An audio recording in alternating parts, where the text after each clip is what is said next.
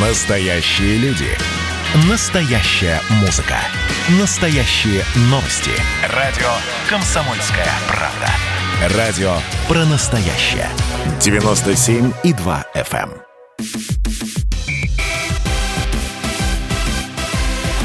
Футбольная рубка с Георгием Черданцевым.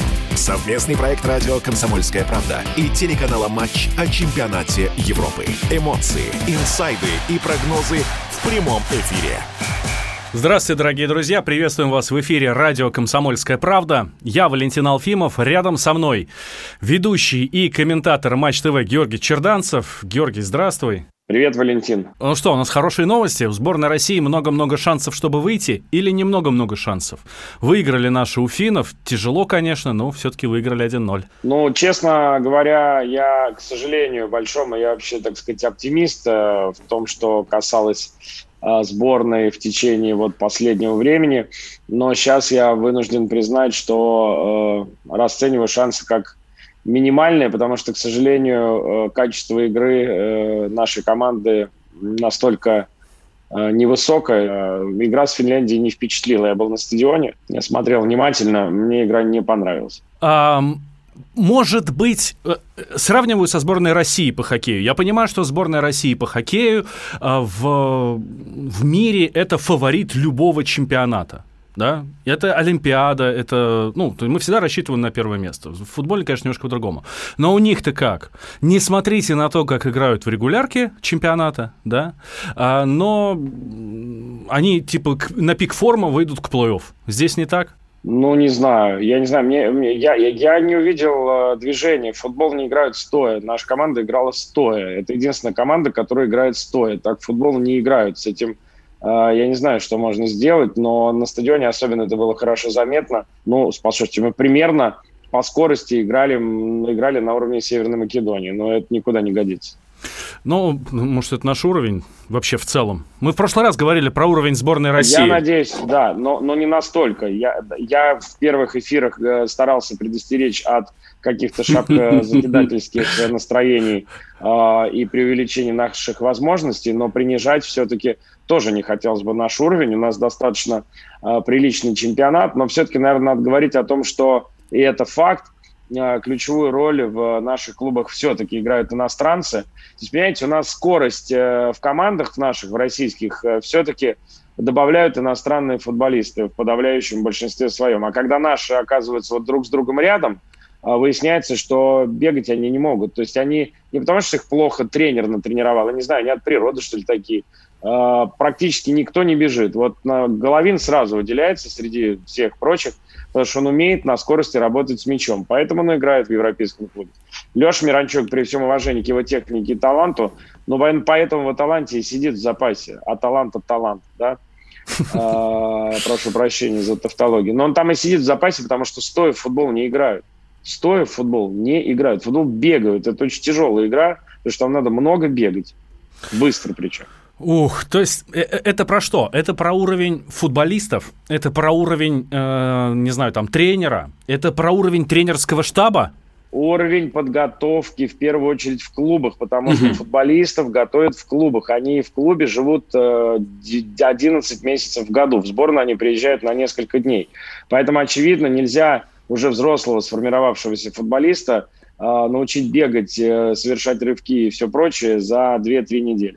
Я надеялся, что э, форма физической нашей сборной будет э, еще лучше. Я не хочу сказать, что они избегали борьбы. Финны очень крепкие ребята. Я вот сидел за воротами, очень хороший был обзор э, поля. Э, я, кстати, по билету не ходил на футбол на сборную с две тысячи четвёртого года, не был зрителем с чемпионата Европы в Португалии. Вот. Ну, кстати, приятное ощущение, да? Хороший опыт, да, быть... А билеты за свой счет куплены или все-таки там, ну, где-то достал? Сам покупал, кстати, потратил кучу времени, потому что сайт УЕФА это просто какое-то дно вообще, чтобы разобраться. Добро пожаловать в наш мир, Георгий, добро пожаловать! Нет, я в этом мире живу, не надо беспокоиться, но просто это настолько сложно, я потратил несколько часов, чтобы зарегистрироваться, получить все эти необходимые там какие-то пароли, адреса электронной почты. Но я сходил, мне понравилось, в принципе, все, что я увидел с точки зрения атмосферы, антуража и так далее. Очень такая позитивная была атмосфера на стадионе. Но мне не понравилась игра, потому что Да, мы старались какую-то борьбу навязывать. Финны здоровые, во-первых, они настолько крупные, то есть у них вот три центральных защитника, они все крупнее Дзюбы, хотя Дзюба сам по себе огромный. Вот, поэтому, конечно, в тот футбол, в котором мы пытались играть с финнами, было мало перспективно что-то добиться, но на стадионе это... Я вот слышал выкрики, рядом сидели люди, они кричали: двигайтесь, двигайтесь, двигайтесь, но не играют в футбол стоя. А Дания показала шикарный футбол против Бельгии. И я думаю, что свой, скорее всего, последний матч на Евро, потому что даже в случае победы с тремя очками, я полагаю, выйти будет очень сложно датчанам. Я думаю, что они перед своей публикой будут играть на сто процентов. И против такой Дании, которая играла с Бельгией, у нас шансов нет. Ну, объективно надо оценивать. С той игрой, которую мы показывали в двух предыдущих матчах. А есть шансы изменить игру сборной? Нашей. М- мое мнение, но это не мое мнение, мы же здесь живем в огромном коллективе коллег, все наши эксперты здесь, которых вы видите по телевизору, мы в неэфирное время, естественно, тоже общаемся, обсуждаем футбол. У нас мнение простое. Надо кардинально поменять состав, но Черчесов этого делать не будет, потому что, по нашему мнению, Дзюба играть с Данией не должен, хотя он капитан команды, лидер, мы это все прекрасно понимаем, но наше общее мнение, Дзюба не впечатлил, ну, в первом матче никто не впечатлил, он и во втором матче, да, он отдал голевую передачу, но как бы все остальное время это было потрачено в холостую против э, защиты Дании, э, с их э, здоровенными центральными защитниками, высококлассными. Я думаю, что у него шансов получать мячи и играть там корпусом, спиной к чужим воротам. Это вообще не та игра, которая понадобится. Нужны быстрые игроки. Нужен Жемалетдинов, нужен Ионов, Головин, те, которые бегут вперед. Но чтобы их выпустить на поле, нужно кого-то с поля убрать. И насколько Черчесов готов вот к таким кардинальным решениям, у нас общее мнение, что вряд ли какие-то кардинальные изменения последуют. А та схема, тот состав, который играл против Финляндии, на наш взгляд, против Дании, это бесполезно. У нас вообще кто в нападении это есть сборная? Вот сейчас в заявке Дзюба, у нас есть Соболев, да, и, по-моему, Заболотный. Да, даже Заболотный был бы более полезен по игре в, на пространстве. Да, а я вот как раз хотел сказать, что они все одинаковые. Заболотный более подвижный, более мобильный, а Соболев с Дзюбой, они, конечно, примерно однополые. Оборона. Что у нас сзади творится? Стоит переживать нам ничего? Все то же самое. Ну, слушайте, ну, у нас оборона как было слабое место, она так и осталась. Очень понравился Сафонов, я рад за Матвея. Я очень надеюсь на то, что э, ну, на чемпионате Европы жизнь сборной не заканчивается. Идет смена поколений, потому что Дзюбе уже сильно за тридцать, и все те ребята, которые там давно играют, Аздоев, Зобнин, это все уже, ну, да, Фернандес, они все уже э, возрастные футболисты достаточно. Э, на подходе целый ряд молодых э, талантливых игроков. Они неудачно сыграли играли на молодежном чемпионате, но все-таки, мне кажется, там у тех же э, Лесового, Захаряна, э, Тюкавина и других ребят, э, у них большое будущее. Я думаю, что в перспективе вырастет э, хорошая команда у нас к чемпионату там, примерно двадцать шестого года не в Южной Америке, э, в Северной Америке. Вот. А на данный момент очень важно, как мне кажется, то, что мы получили э, нового первого сборного, э, но, нового первого номера сборной. Я имею в виду вратаря. Потому что, как вы помните, после ухода Акинфеева из сборной... Кто там только не играл? Иностранец играл сначала, да. Вообще просто, я думаю, что там происходило во вселенной. Да, но это просто, на мой взгляд, это неприемлемо. При всем уважении, это все истории про русский паспорт, пожалуйста, мне рассказывать не нужно. Это воспитанник бразильского футбола из нашей школы вратарей, великой школы Юр, вратарей. Ну мы, Юр, Юр, очень важный момент, очень важный момент. Мы же сейчас не про какой-то там пещерный расизм говорим, да, а просто про то, что нам на территории нашей великой необъятной родины нужно э, искать, ну, воспитывать своих игроков. Дело в, в традициях. Понимаете, если бы мы были не футбольная страна, если бы это было, шла речь там о каком-нибудь вот шорт-треке, например, когда под Олимпиаду мы дали гражданство корейцу, чтобы он выступил на Олимпиаде. Это немножко другое, потому что в России не было шорт-трека, и неоткуда было брать этих спортсменов. А на Олимпиаде нужно участвовать. И поэтому Николаев, американец, получил русский паспорт и катался на скейтборде, фу, на этой, на сноуборде за сборную России. Это ладно, это, это более-менее понятно. Но у нас э, футбол более ста лет. Мы чемпионы Европы, мы полуфиналисты чемпионата мира. Слушайте, но у нас э, Яшин – это синоним футбола в мировом футбольном языке.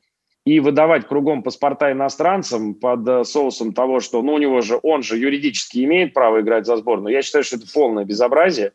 Э, и мы расписываемся в том, что мы не подготовили за все это время вратаря уровня сборной, который бы играл сильнее бразильцы. И правого защитника мы не подготовили лучше, чем э, бразилец Марио Фернандес. При всем к нему уважении, да, у него русский паспорт, но он по-русски не говорит. Но послушайте, мы зачем э, голову сами себе морочим? Но это отдельный разговор, ладно. Я при всем уважении и Гильерме, и Гильерме, и к Марио, я ни к тому, ни против того, ни против другого ничего не имею. Просто я считаю, что это ненормально, когда в национальной сборной России играют э, воспитанники других э, футбольных, так сказать, школ, других стран и континентов даже. А, но это вот к чему мы пришли.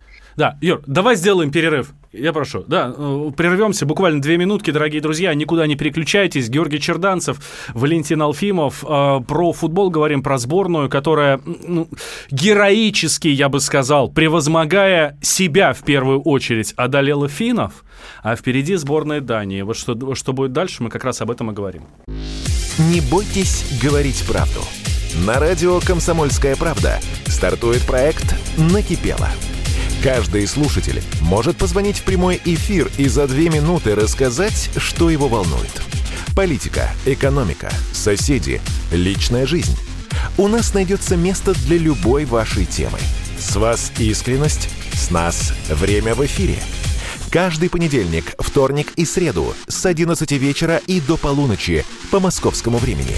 Звоните и рассказывайте то, что накипело. Телефон студии восемь восемьсот двести ровно девяносто семь ноль два.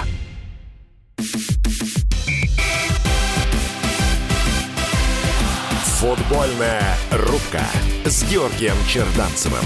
Совместный проект радио «Комсомольская правда» и телеканала «Матч» о чемпионате Европы. Эмоции, инсайды и прогнозы в прямом эфире. Возвращаемся в эфир радио «Комсомольская правда». Я Валентин Алфимов, рядом со мной ведущий и комментатор Матч ТВ Георгий Черданцев. Прошлую часть мы закончили на такой минорной ноте, да, что не должно быть в сборной России иностранцев. Это не минорная нота, это, это, по-моему, здравый смысл, который, я думаю, что должны соблюдать. Возвращаясь к Сафонову, все-таки поехал первым номером Шунин, тридцатитрёхлетний вратарь, фактически дебютант сборной. Но, видите, закончилась эта неудача с Бельгией, поэтому мне очень хочется пожелать Матвею хорошей игры в Дании. Матвей вратарь куражный, поэтому если вдруг он начнет тащить, как у него это иногда бывает в Краснодаре, не иногда, а довольно часто бывает, то наши шансы значительно не повышаются. А возвращаясь к твоему вопросу, я еще раз хочу поделиться вот своими ощущениями. А то, конечно, Финляндия не очень много атаковала, и всякий подход финнов к нашим воротам, это было тревожно. У Дании значительно более сильная атака, ну, значительно более сильная, даже без Криштиана Эриксона.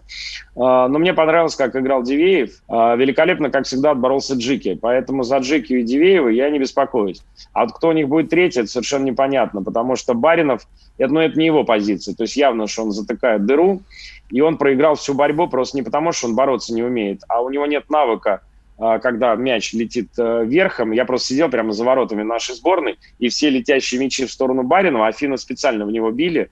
Он проигрывал, потому что у него ни габаритов недостаточно, ни роста, ни прыжка, ни умения высчитать, так сказать, точку, в которой там летит мяч, чтобы эти мячи выигрывать. Поэтому кто будет третий защитник, очень большой вопрос, посмотрим. Поэтому по составу, я еще раз хочу вернуться к первой части, о чем мы с тобой говорили.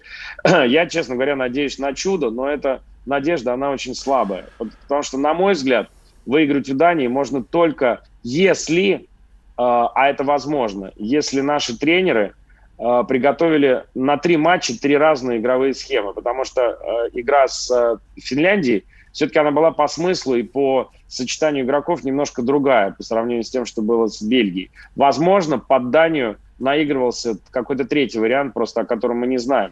Потому что Ионов, который великолепно смотрелся и в сборной, и в чемпионате, пока не получил ни одной минуты игрового времени. Мне это непонятно, если он здоров. Но никто не говорил о том, что он не здоров. Жемалетдинов, который сыграл два матча подряд без замен отбора чемпионата мира, то есть это были не товарищеские матчи, да, это были уже официальные матчи отбора чемпионата мира. Жемалетдинов, к удивлению многих, да, он провел два полных матча при всем богатстве выбора, который был на тот момент, и отсутствии травмированных. Получил, сколько он, двадцать минут получил времени с Финляндией, но у него два голевых момента было. Понимаете, о чем я говорю? Поэтому вот эти ребята, они нужны, но чтобы их поставить, надо кого-то с поля убрать. Поэтому я думаю, вот это вот самое сейчас самый интересный вопрос касательно предстоящей игры. Ну да, будем надеяться, что м- действительно тренерский штаб пойдет на такие радикальные перемены. Это, конечно, этого очень бы хотелось бы. Что нам ждать от сборной Дании? Наших мы обсудили, у наших все понятно, по крайней мере для нас. От Дании нам что ждать? Дания сейчас сыграла вот с Бельгией, Дания проиграла Бельгии два один, а не три ноль, как мы. Вот. Означает ли это, что действительно э, команда намного сильнее, чем наша? Или нет? Она, она просто сильнее. Просто, ну, наверное, может быть, радиослушатели это немножко удивляет. Как это так, что какая-то там Дания, там и что. Во-первых, Дания чемпион Европы девяносто второго года, не будем об этом забывать. Во-вторых, посмотрите на состав сборной Дании и на... Дания чемпион Европы девяносто второго года, то же самое, что Россия, а наш Советский Союз чемпион Европы шестидесятого года. Ну ладно, здесь... Ну, ну тридцать нет, ну, это современная все-таки история, датчане... Как минимум поколение сменилось, как минимум поколение. Там был Шмейхель, здесь Шмейхель, но младший. Да, были. Но зато, да, преемственность какая-то сохраняется. Поульсен есть, правда, другой. Дания. Просто клубы посмотрите, в которых играют футболисты сборной Дании. И просто все вопросы отпадут. Это все топ-лиги, это серьезные команды, это серьезные футболисты. Поэтому по составу сборная Дании просто на каждой позиции практически сильнее. Как команда Дания сильнее. Мы только что играли с молодежной сборной Дании на молодежном чемпионате Европы. ноль три. Наш состав фантастичный, такой сильный молодежной сборной по таланту, по талантам я давно не видел. ноль три. Ну, а вот, вот, собственно, и все, понимаете? Эта молодежная сборная Дании выигрывает три ноль у нашей супер талантливой молодежи. Вот и все. Понимаете, к сожалению, мы упираемся в одно и то же. В уровень чемпионата России и в уровень подготовки, которую дают тренеры э, футболистам в чемпионате России, где они проводят большую часть своего времени. У нас всего лишь два человека, которые играют за рубежом. Это Головин и Миранчук. Головин выделяется тем, что он единственный в команде, который может бегать с мячом. Не просто бегать без мяча, а с мячом. Он бегает быстрее, чем все остальные без мяча. Ну, а Миранчук, он просто за счет э, техники может исполнить так, как вот он исполнил с Финляндией. А Головин в Монако на лидирующих э, позициях играет? Нет. Он не, к, не, не лидер э, команды? Он, не, к сожалению, не лидер, но я не считаю, что он что-то выдающееся показал, при всем к нему уважении. Для меня Головин пока разочарование. То есть о нем больше говорят. Э, мы, конечно, подождем третий матч. Помнишь, я перед Финляндией предупреждал, что давайте не будем э, готовить э, какие-то... такие э, заявления громкие и э, обрушиваться там с всеми нехорошими словами. Давайте дождемся окончания группового турнира. Хорошо, что ты меня послушал. Мы выиграли у Финляндии, у нас три очка. Пока все неплохо. И ничья с Данией выводит при любом там качестве игры. Мы качество игры еще успеем обсудить. Но если мы не проигрываем Дании, скорее всего, мы выходим в плей-офф, и это будет большой успех. Потому что, ну, это будет успех. Вот, поэтому пока у Головина есть шанс. Я говорю, что если он сыграет великий матч двадцать первого числа, вопросов нет. Но пока коэффициент полезного действия Головина, он приравнивается к нулю. То есть он много старается, он двигается, но это все в холостую, он играет сам с собой. И в этом смысле для меня Саша, к сожалению, вот первые два матча, но он выделяется просто потому, что он быстрее других, и когда с ним, у него мяч, видно, что он просто с ним быстрее других работает. Но это все пока в холостую. Очень много касаний, очень много индивидуальных действий, которые ничем не заканчиваются. Смотрю таблицу, которая есть в, на чемпионате. Предлагаю перейти потихонечку, да, к другим командам, к другим играм. Вот я смотрю, в нашей э, группе, в группе «Б», сборная Бельгии уже обеспечила себе выход. Вот. И, э, соответственно, будем бороться сейчас за выход мы, финны и датчане. Да? Я так понимаю, что шансы есть у всех. Или с тремя очками э, нет шансов, не выходим. Но надо напомнить просто радиослушателям, что третьи места тоже выходят в плей-офф, mm-hmm. но не все. Групп шесть. Соответственно, четыре третьих места, они будут сравнивать между собой показатели, поэтому там надо смотреть положение в других группах, но я думаю, что трех очков не может не хватить. Либо должна быть разница мячей очень хорошая с тремя очками. Вот, насчет разницы мячей. В нашей группе может сложиться такая ситуация, что у трех команд будет три очка, и одна из этих команд окажется, естественно, на втором месте. Соответственно, Россия, Финляндия, Дания. Для этого что должно произойти? Наши должны проиграть датчанам. Валентин, я тебя умоляю, мы вчера чуть голову не сломали, когда в эфире это обсуждали. Это все ага. очень сложно. Нет, не нужно это обсуждать. Просто давай закончим тем, что надо не проиграть в Дании. И это не гарантирует выход из группы, но, по крайней мере, если нет, если Бельгия выигрывает у Финляндии, она обыгрывает Финляндию, то ничьей нам достаточно, мы на втором месте. Все, в общем, будем знать, а расклады будем считать уже по ходу матча, давай так скажем, когда он будет складываться. Когда наши играют с датчанами? двадцать первого вечером. двадцать первого вечером. А бельгийцы с финнами когда играют? Все матчи играются одновременно в группе, чтобы все были в равных условиях. Хорошо, чтобы никто не знал, что там происходит. Окей, э, так, есть у нас еще буквально минутка в этой части. Давай перейдем к другим, э, к другим группам, к другим командам. Кто еще обеспечил себе э, выход? Э, сборная Италии, которую мы очень хвалили в самом начале, которая два раза по три ноль переиграла сначала Турцию, потом Швейцарию, да, с Уэльсом у них еще одна, и стал, осталась одна игра, причем обе команды уже обеспечили, насколько я понимаю, себе выход, вот, они будут просто играть в свое удовольствие, вот, будем надеяться, что там будет что-то интересное. Нидерланды обеспечили себе выход точно, в, а, в группе D еще вторые матчи не сыграны.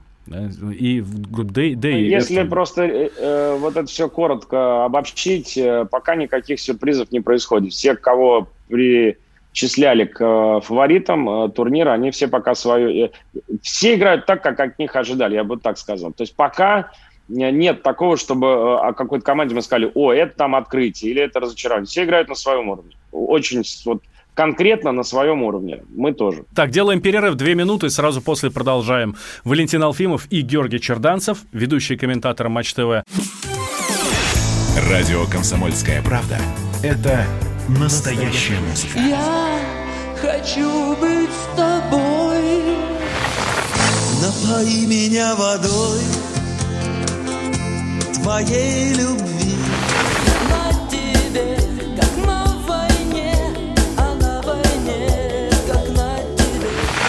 Настоящие эмоции. Это то, о чем я, в принципе, мечтал всю свою сознательную жизнь. И настоящие люди. Мы ведь не просто вот придумали и пошли на полюс. Мы к этой цели своей, ну, лет десять готовились, шли. Радио «Комсомольская правда». Живи настоящим.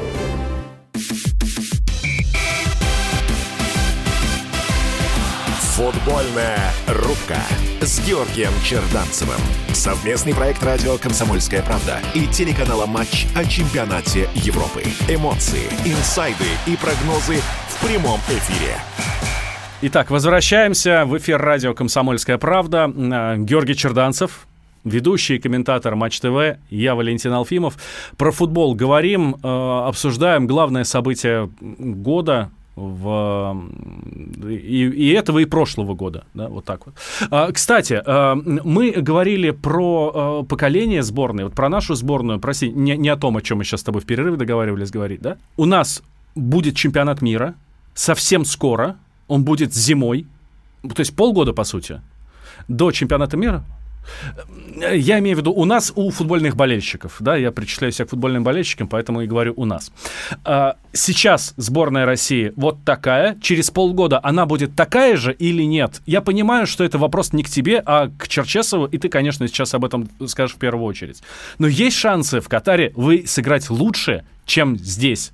Валентин, я считаю, что э, нам попасть на чемпионат мира будет чрезвычайно сложно.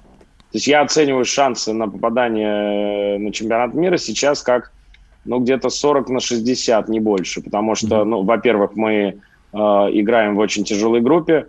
Э, группу нужно выиграть, чтобы попасть напрямую. А стыковые матчи – это такая вещь, в которой нужно быть очень хорошо готовыми. Э, мы, к сожалению, решающие матчи играем, как правило, не очень хорошо. И к тому же это будет все осенью э, поздней, когда мы вообще играем хуже, чем, чем обычно. Поэтому все очень...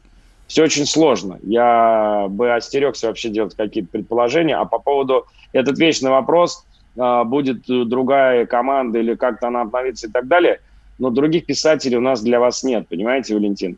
Мы еще раз вернусь к тому, о чем я рассказывал. Молодежная сборная наша составлена на сегодняшний день из очень талантливых ребят, которые играют в «Динамо», в Краснодаре в основном эти ребята играют. Да, мы этих ребят все неплохо знаем. Я уже эти фамилии называл. Там Фомин, он сейчас в первой сборной, Мухин, он в первой сборной уже есть, есть там Тюкавин, есть Мардишвили и так далее, и тому подобное. Всех не перечислили. В ЦСКА тоже есть талантливые ребята. Эти ребята есть. Но они вот в своем лучшем составе провалились на чемпионате Европы. Попав в финальную часть чемпионата Европы впервые за много лет. Вот весной, в марте и в мае этот чемпионат Европы, финальная часть проходила. Мы там выступили очень неудачно. Понимаешь, в чем проблема? Теперь эти ребята, по идее, должны прийти на смену тем футболистам, которые играют в национальной сборной сейчас. Может быть, это не они играть не умеют, а их готовить не умеют? Я не сказал «не умеют». Ну, распров... распровалились, нет. Ну... Просто, просто ожидать такого, что вот выйдет вот это вот следующее поколение, оно придет на смену нынешнему и всех порвет, пока вот, к сожалению, оснований для этого нет. Опять же, мы возвращаемся к чему? К тому, что они тренируются и играют в командах, выступающих в чемпионате России. Со всеми его плюсами. Это не совсем такой прям уж чемпионат, который нужно похоронить. У нас неплохой чемпионат, но все-таки есть целый ряд э, нюансов, да, которые мешают э, нашим футболистам прогрессировать э, в, с той скоростью, с которой они в своем возрасте должны прогрессировать. Поэтому, возвращаясь к твоему вопросу, я не думаю, что будут какие-то кардинальные изменения в сборной. Но просто не, нету людей, которые вот придут завтра и сыграют сто процентов лучше, чем те, которые играют сегодня. Хорошо, про чемпионат ты сказал. А в чем проблема нашего чемпионата? В... Это отдельная передача. Давайте сейчас не будем. Не Это будем, все да? сложно, и радиослушателям неинтересно. Ну хорошо, я смотрю наш чемпионат, интересные матчи даже иногда бывают. Там, ну, понятно, что это центральные матчи. Мы говорим глобально. Глобально мы говорим. Проблемы есть, с ними пытаются как-то с решением этих проблем что-то делать, но это все сложно, неинтересно и долго. Давай, давайте о чем, о чем-нибудь другом. Хорошо. Группа С, которая мне нравится чуть меньше, конечно, чем, чем группа F, где играют Португалия, Франция, Германия и Венгрия. Группа С, там играет сборная Украины, которая меня, честно говоря, очень удивляет. Приятно удивляет. И у украинцев есть все шансы пройти в плей-офф. Для этого им достаточно в очном матче обыграть Австрию. И все, и будет им счастье. Даже, даже в ничью сыграть уже будет достаточно, и они останутся на втором месте. Есть ли шансы у украинцев против австрийцев? Накануне, накануне, я напомню, Украина обыграла Северную Македонию. Да, не, я думаю, что у Украины, кстати, очень хорошая команда, которая играет гораздо быстрее, чем э, сборная России, да. И здесь не проходит, вот мы вчера с коллегами тоже об этом разговаривали, здесь не проходит э, объяснение, ну вот уровень чемпионата России, он такой, вот он неинтенсивный, у нас мало скоростной работы футболисты делают, поэтому они за сборную играют медленно. Но, послушайте, в сборной Украины половина футболистов – это футболисты чемпионата Украины, который, ну, никак не сильнее, не быстрее, не интенсивнее чемпионата России. Значит, дело не в этом. Вот, не только, вернее, в этом. Поэтому Украина команда хорошая. Австрия, ничего особенного вчера. Я, я был уверен, что Австрия должна сыграть сильнее против Нидерландов. Они вчера выглядели очень невнятно. И я думаю, что у украинцев есть все шансы на победу и на выход из группы. Главный тренер сборной Украины Андрей Шевченко, легендарнейший, величайший футболист всего постсоветского пространства. Как ты оценишь его работу? Я просто очень скептически отношусь к м, тренерам-футболистам. Вот, например, Слуцкий для меня более крутой тренер, чем, ну, например, тот же Шевченко. Вот. Именно внутри, в голове, ментально. Ну, я не знаю. Для того, чтобы оценивать работу Шевченко, ну, мы можем только по результату оценивать. Mm-hmm. Да, результат есть. Команда играет в финальной части Евро. Команда претендует на выход из группы. Это и есть тренерская работа. Тренер сборной не готовит футболистов. Он не тренирует их в ежедневном режиме. Тренер сборной – это менеджер, который следит за развитием футбола в своей стране, за футболистами, и редко собирая эту команду в единое целое. Но на самом деле очень сложная работа. Она совсем другая по сравнению с тренером клубным. У нее есть такая очень серьезная специфика, которая тренер сборной отличает от тренера клубной команды. Поэтому я думаю, что Шевченко делает очень хорошую работу. И пока мы видим результат. Потому что это единственный критерий в сборной. Кроме результата не может быть ничего. В клубе мы можем еще говорить, что вот при нем выросло там поколение таких-то футболистов. Вот тренер там подготовил там того-то, того-то. Вот при этом тренере такие-то футболисты э, добились существенного прогресса. Или, наоборот, деградировали, что периодически тоже иногда происходит. Э, про сборную такого сказать нельзя, потому что сборная собирается только на турниры, достаточно скоротечные, чтобы добиться конкретного какого-то результата на этих турнирах. И поэтому только в этом смысл работы тренера сборной. э, тренер в клубе может, например, подготовить футболиста, которого он купил за рубль, а продал за сто. Это тоже работа тренера, которую можно оценить. В сборной этого нет, поэтому э, я бы вообще э, не сравнивал. Вот с такими критериями не подходил бы, что великий футболист. Э, в сборной, кстати, может быть, даже в этом смысле попроще работать, чем э, в клубе, большому игроку. Потому что там надо быть, конечно, в первую очередь мотиватором, да? Ну, во-первых, мотиватором, во-вторых, вообще как бы такой публичной фигуры, которая где-то больше даже к себе принимает, привлекает внимание, тем самым оставляя футболистов в покое, они там спокойно сосредотачиваются на своей работе, а вся медийная как бы история, она творится вокруг фигуры главного тренера. Так было, кстати, я видел своими глазами на Евро две тысячи восемь, когда Гус Хидинг полностью так, м- м- магнитом притянул к себе вообще все медиа, а команда наша была в полном, так сказать, спокойствии, занималась своими делами. Возможно, это тоже сказалось в положительную сторону на том успехе, который мы в две тысячи восьмом году добились. Пару слов об одной э, из, моей, из моих любимых команд, сборная Хорватии, к которой я отношусь очень тепло, которая великолепнейшим образом провела чемпионат мира две тысячи восемнадцатого года, который был у нас здесь в России. И э, я здесь особо хотел отметить ф- э, фильм, программу, про которую совершенно прекрасную снял Тимур Журавель, коллега Георгия. Сборная Хорватии проиграла первый матч сборной Англии, по-моему, да? Сейчас, сейчас в группе на третьем месте, ну, с нулем очков. Добьются они чего-то? Есть ли у них шансы? Или перегорели, перегорели все? Я, не, я думаю, что они должны два матча выигрывать, потому что ну, Чехия, при всем уважении, не, Чехия не, не та команда, которая там может что-то серьезно противопоставить. Шотландия, видимо, аутсайдер этой группы, мы сегодня посмотрим, а с Англией смогут они там, побороться-то они смогут, но вряд ли они смогут добиться результата. Что касается Хорватии, то в Хорватии просто такой переходный период. У них одно поколение сходит или уже сошло, а другое так на, на подходе еще, может быть, вот новая команда не сформировалась. Очень тяжело на протяжении нескольких лет э, держать команду вот как единое целое на одном уровне, потому что э, действительно конкуренция на уровне сборных очень высокая, и добиться того, вот как Испания там, да, была королем футбола на протяжении достаточно длительного времени, на рубеже десятых годов, Сейчас, сейчас Франция, наверное, должна вот выйти на этот, занять эту нишу, но для этого надо выиграть этот чемпионат Европы, иначе все эти разговоры просто бесполезны. Вот, поэтому Хорватии сложно, у них сейчас такой переходный период. Окей. По другим сборным, и, кстати, про чемпионат России тоже поговорим обязательно в следующей части. И давайте мы сейчас проведем, ну, достаточно объемную беседу про... о нашем будущем, в котором теперь возможно все. Раз и сделали некий прорыв. Вот сегодня мы хотим поговорить, прорыв ли это, почему так много шума. Вся страна слышала об этом. Есть те, кто смотрят в небо и мечтают о звездах. Комсомольская правда. Это радио.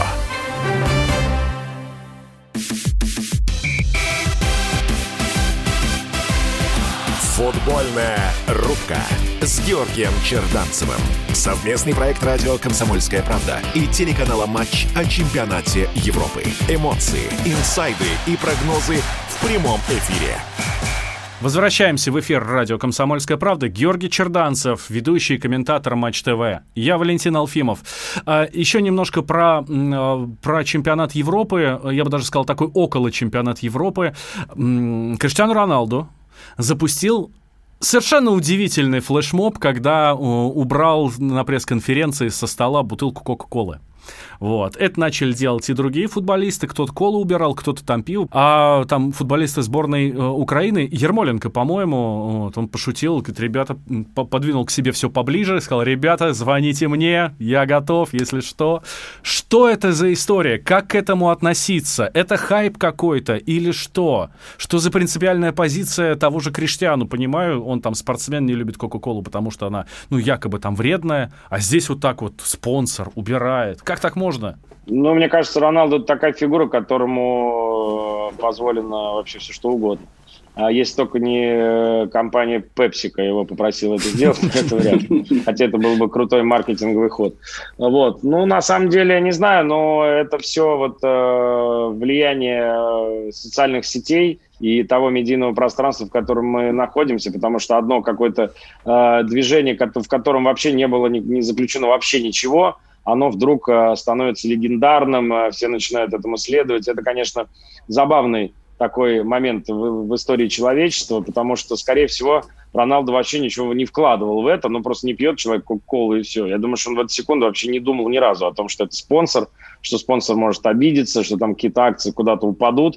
А, ну, забавно, я думаю, что это вопрос скорее для маркетологов, потому что вот на таких провокациях можно строить свои рекламные кампании, вместо того, чтобы классическим образом а, подходить к продвижению своего бренда, своего продукта. Мне кажется, сейчас границы все абсолютно разрушены благодаря э, социальным сетям, медиа и так далее.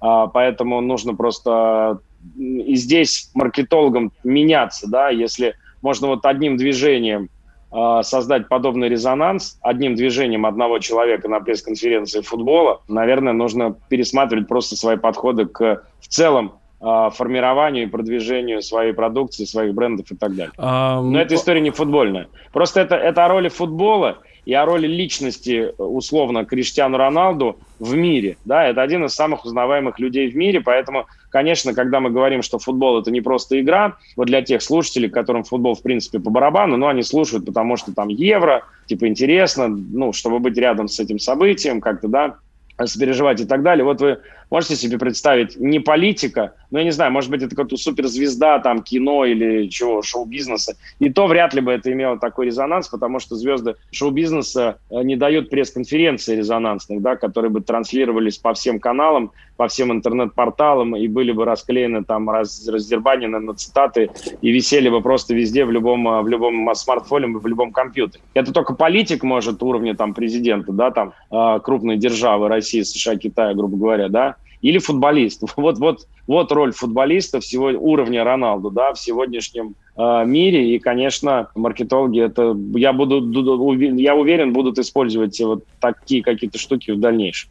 Хорошо, Юр, ты сейчас первый раз за последний, там, с две тысячи четвёртого года мы говорили, да, побывал на стадионе как болельщик. Сидел на трибуне, радовался, за, за, за свои деньги пришел. Он болел за сборную России. А у нас в России, по-моему, пятьдесят процентов заполняемость стадионов, да? А, разрешенная. В, в одной только Венгрии можно на сто процентов ходить, а где-то там и по двадцать пять процентов. Ну, в общем, зрелище неприятное. Я как болельщик могу сказать, я был на стадионе, где был двадцать пять процентов. Это неприятно. Как ты считаешь, это хорошо или плохо? Надо ли играть в футбол без болельщиков? Ну, разумеется, не играть не надо, но никто не стоит, не ставит же вопрос, давайте мы будем играть без болельщиков или с болельщиками. Вопрос идет о том, приостанавливать, возобновлять э, турнир, э, учитывая коронавирусную ситуацию, или не возобновлять. Я думаю, что тот компромисс, к которому власти в итоге пришли во многих странах, он правильный, потому что, наверное, социальная дистанция нужна. Наверное, она особенно нужна в тех странах, которые, как наша, к сожалению, огромному, ну вот на русский авось полагаясь, это же не случайное выражение, оно какую-то э, культуру э, народную отражает, э, видимо. Поэтому наше такое отношение несерьезное к э, вообще коронавирусной ситуации, к вакцинации, к соблюдению социальной дистанции, к ношению масок там, и так далее, вот это приводит к чему? Что мы получаем третью волну, все закрыто, и вместо лета опять очередное сидение на даче, потому что, по большому счету, деваться некуда. Просто, к сожалению, большому, из-за легкомыслия наших соотечественников, подавляющего большинства из них. Я вот в Петербурге на- нахожусь, сейчас ввели вот со вчерашнего дня ограничения достаточно серьезные, а до этого вообще хоть бы одного человека я где-то увидел в маске. Толпы людей бродят по Невскому, толпы людей в заведениях, битком все забито, но, послушайте, коронавирус пока еще, к сожалению, не завершился. Вот и все. Поэтому пока пандемия не закончится полностью, конечно, иного варианта, кроме как вводить количественные ограничения на посещение массовых мероприятий, деваться некуда. Но, э, кроме того, наверное, надо заметить, что чемпионат России вообще не отличается большой посещаемостью, к сожалению.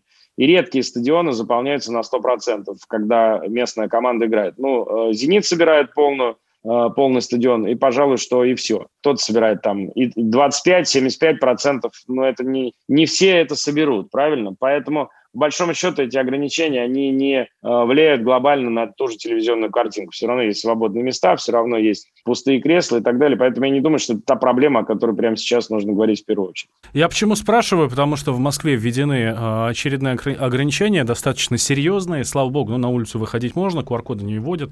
Здесь все, все спокойно. Но эти, на эти ограничения может наложиться и чемпионат России по футболу, который стартует то ли двадцать третьего, то ли двадцать четвертого. Числа. Самый, я надеюсь, самый сложный момент, когда вырабатывался вот этот вот регламент э, по коронавирусу, э, этот этап уже пройден. То есть все все знают, как нужно делать, как, э, что такое чистая зона, что такое грязная зона, куда можно журналистам заходить, куда нельзя, как берутся пэ цэ эр тесты, что делать, если тест положительный и так далее. Это все уже отработано, то есть ничего изобретать не нужно.